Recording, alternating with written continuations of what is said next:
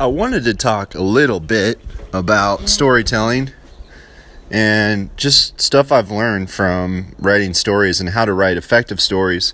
Well, the first thing, it's kind of the major thing here that I learned when I was at um, when I was in college for um, taking some writing courses was, and I, I thought this was such a good point, but it's I think overlooked a lot in writing stories is um, you know the the threshold of things going on, you know, uh, excitement, so to speak, you know, people dying or accidents happening and loss of money, whatever in a story.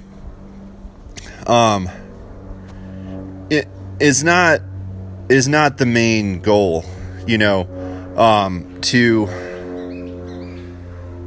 um, you know, the, the shock factor. There we go. That's what I'm looking for. That's the word. Um, shock value, shock factor is not necessarily, um, by any means, the the end all be all method to writing an effective story. Just off the top of my head, I can think of one guy who does that quite often is um, Chuck Palahniuk.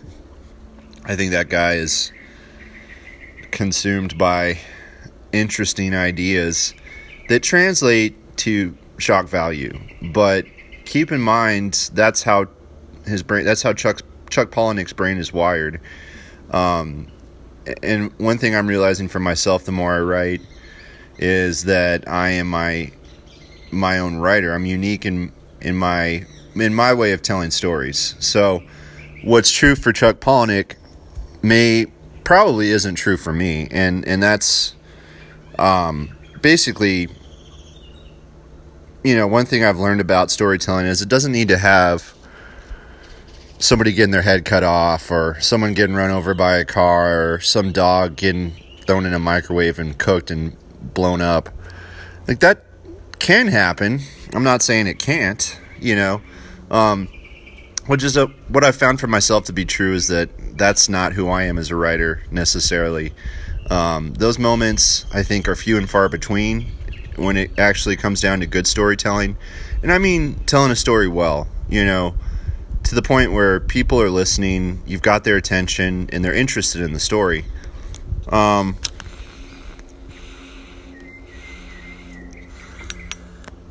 you know, for me recently,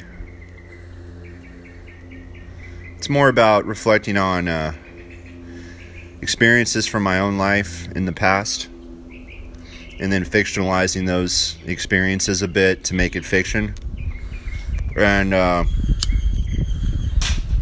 you know, changing a thing up here and there. Sorry, I'm trying to smoke my pipe tobacco. Kind of working. There we go.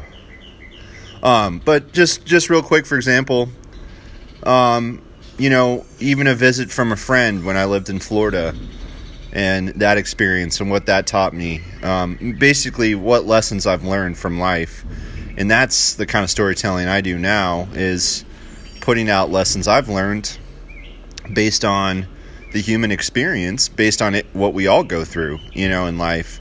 Now, does that mean my stories are going to make sense to you every time? No, that's not what I'm saying. But the elements within the story, within the craft of writing a story, are there and the human emotions are there and friendship is friendship and relationships are two things that I write about a lot and I think that that's a common point for that's a jumping off point for a lot of people is I think a lot of people think about friendships or relationships and and how they've affected us in the past, how they affect us in the future or in the present, and how they'll affect us in the in the future. Um, but I don't know. I think even if you're just telling a story to people on the go or in a in a bar or at at the office, it doesn't have to be total shock value. You know what I mean? Um, someone doesn't need to shit their pants. Maybe it could be that someone didn't call me back, you know, or or uh, I had plans with somebody and it fell through, and then I lost touch with that person altogether. I mean, it, it all it all it's a wide range, people. There's it's a beautiful mad world out there. So I don't know. With that, I just wanted to say I thought that was an interesting point of storytelling was that doesn't need to be extremely shocking every time. It can be, but that's not necessarily the um, the means to writing an effective story. All right, that's all. See you guys.